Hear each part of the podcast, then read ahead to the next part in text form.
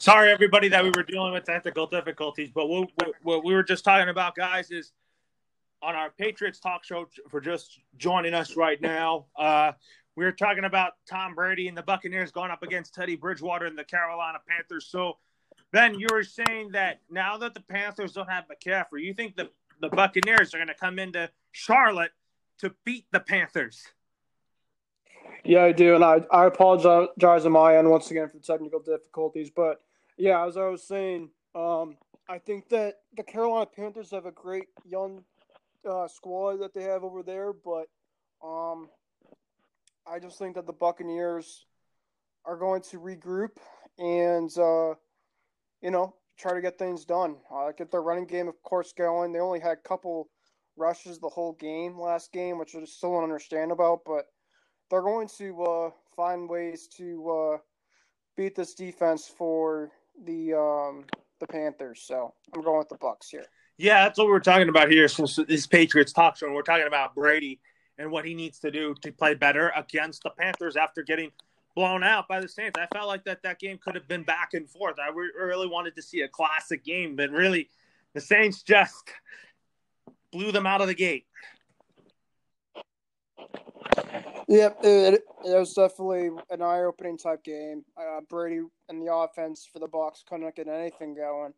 Um, and I think that they're trying to force the ball too much too deep, which of course I think Brady at times is, um, you know, been great, but of course that's not really a strong game to consistently keep throwing deep and deep.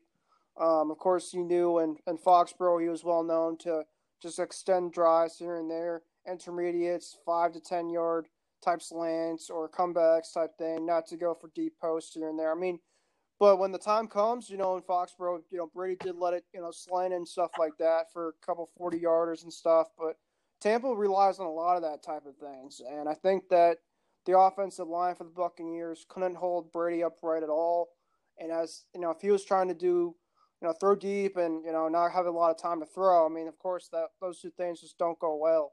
And then the defense for the Buccaneers was just had a hard time to, to get the Saints off the field they had a hard time to, to get even get even the Giants off the field for a lot of the game um, the week before, even though they won. So um, this defense starting to, you know, I'm not saying they're gonna they're starting to struggle a little bit, but they haven't been the same. Um, they have been kind of earlier on the season. And the offense, of the Bucks, I think they're trying to get acclimated Antonio Brown to the offense. They need to get Godwin and Evans the ball consistently, and then don't forget about Scotty Miller uh, as well, which I think Brady had a good. He has had a good with. chemistry with Scotty Miller. You're absolutely right about that. But yep. also another point to put out here on our Patriots talk show is that 49ers GM John Lynch has has said that the Niners have a lot of belief in Jimmy G, which I when I was just reading that article while you were talking just now, I was thinking that oh, this probably means the Niners are not going to move on from Jimmy Garoppolo. I really think John Lynch has John Lynch is is so spot on right. Yeah, well, I, didn't hear about that until you told me. So, um, because I know he, he Jimmy G's been kind of swirled around and kind of moving on from you know potentially reunion back to New England and, and all these type of talks here and there. But if that sounds like you were just saying, that sounds like he's not going to move, be moving on anytime soon. And he trusts a guy that has a lot of guys around him, some skilled guys. You know, you have Kittle. Uh, you got C- Samuel and you got Aiyuk. So I mean, if he trusts in him, I think it's just more of of Jimmy G kind of just being acclimated and you know staying there if, if he's comfortable with the offense and um you know that's that sounds. Like I just sent you the article really just now. Sounds good. Yeah, I'll read it uh after we're off air here. So. Um, but that sounds interesting. Yeah, that was an interesting point I found out because John Lynch was just asked about it today. So with back to the Patriots Ravens game. So basically, who do you think has the edge on the offense? The Ravens or the Patriots? On the Ravens. Um, just because I just think that the Ravens have more weapons that, that can beat you with speed, and the Patriots' rush defense for the majority of the year has not been that great. So they're going to figure out ways to go from side to side as we saw against the Niners, the Patriots really struggle with side to side speed. Um, and that's why I think that they should play. They should play the box and cover the edges as best as possible, because they they don't really go up the middle quite a bit. They only go up the middle really on the read options, and at times they don't even do that. They they try to go pitch out. But if Mark uh, Ingram, who they struggled with mightily last year, is active, he currently is kind of battling an injury. Um, that's a huge uh, con for the Patriots because if they don't have him and they rely on guys like Gus Edwards, he's good. Not getting, not taking away anything away from Edwards because he's played good football lately. But uh, Ingram's really, really tough to uh, tackle. He's big, he's strong, he's mentally, he's tough. He hasn't actually put up great stats this year, um, but he's definitely something that gave the Patriots some fits. Um, so yeah, I'm going with the Ravens. I just, I just think that the, the just the biggest flaw from Lamar's game is his passing. But I mean, for the majority of games the Ravens have won is by a lot of their defensive making plays with turnovers and then also their time possession by the running game. If you have those two things, I mean, they're going to eventually have to get Lamar more to a passer because that's what can definitely elevate his game and help the Ravens get to winning some playoff games, which they still haven't done. But um, you know, of course, he still has a bright future ahead of him if he can make that. But I'm picking the Ravens offense. The Patriots um, offense still, you know, it's kind of hit or miss. Um, you know, we have to kind of see how this offense does against better competition, better teams. You know, they saw what happened in games like the Niners. Uh, you know, the Patriots offense was pretty flat and they turned the ball over a lot for a team that wants to create turnovers. This matchup kind of blows the same way for the Patriots type team, especially if it's raining out. Uh, and of course, if it's raining out, that's going to be coming more now to a dominant football game by the running t- uh, on both sides, and that calls for a big game from Damien Harris potentially. Yes, absolutely, but also we also want to talk about who do you think has the edge on defense? I'd say the Ravens for sure. I mean, Yannick Ngakoue, Calais Campbell, and Patrick Queen has had a great season. Their secondary has been very good still.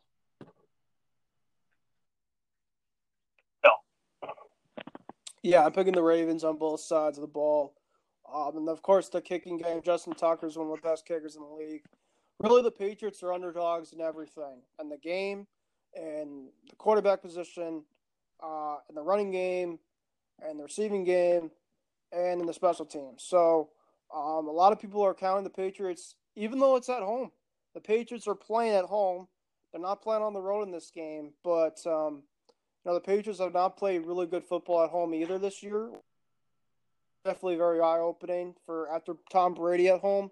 I mean Brady with in Foxborough with the Patriots with Bill Belichick was basically almost unbeatable.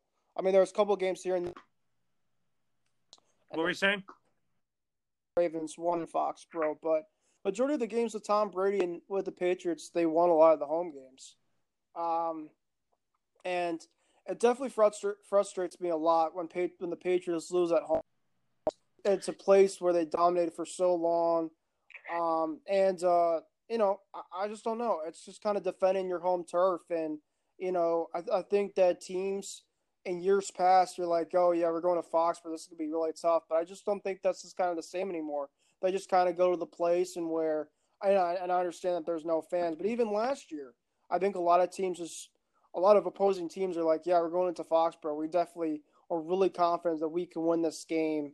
That was kind of not really the feel for a long period of time for two decades, but I think now, especially without Brady, you know, they really can come in. Yeah, absolutely. And I think the Ravens special teams has the edge over the Patriots special teams.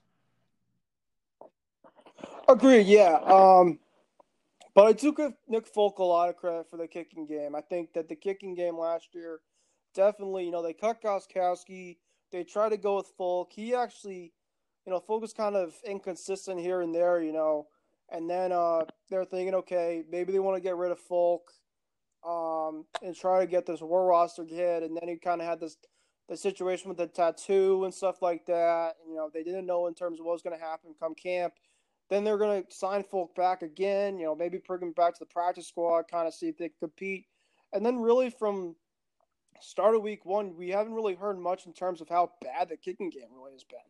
Uh, Folk's been pretty good for the majority of the times, and uh, there's been a lot of situations where he's had to make some big kicks, especially the big kick he had on Monday night. So, um, but I do think the Ravens, top to bottom, uh, just have a better roster.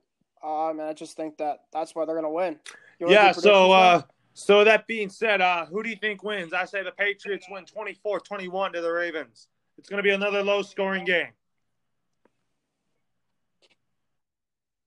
I think the Ravens are going to beat the Patriots, but I do think the Patriots are going to play a much better effort than they did against the Jets. I think that this Patriots effort is going to be similar to the loss in Kansas City because I think the Patriots, you know, the next couple of years they could add some more talent to that to both sides of the football.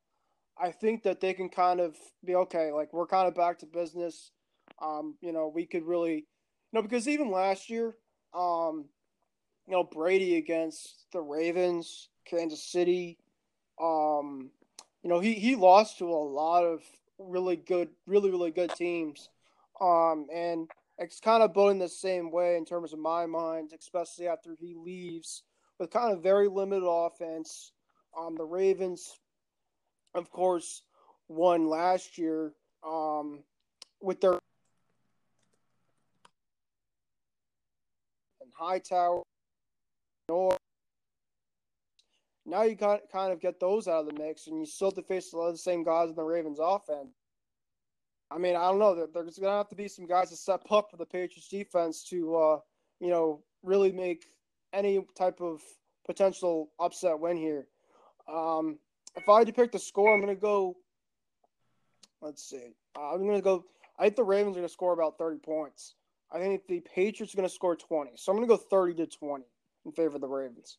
That could possibly happen. So, with that being said, uh, with that being said, uh, next, so with that being said, uh, let's talk about keys. So for the Patriots, I think what they need to do is execute, play better on both sides of the football. And for the Ravens, if they want to win this game, they got to get off to a fast start and get the momentum they need throughout this game.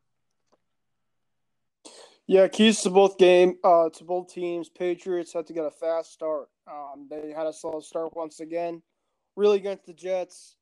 Um, they they really had to score a bunch of points. They scored a bunch of points against the Jets defense, but you're facing a really good J- uh, Ravens defense.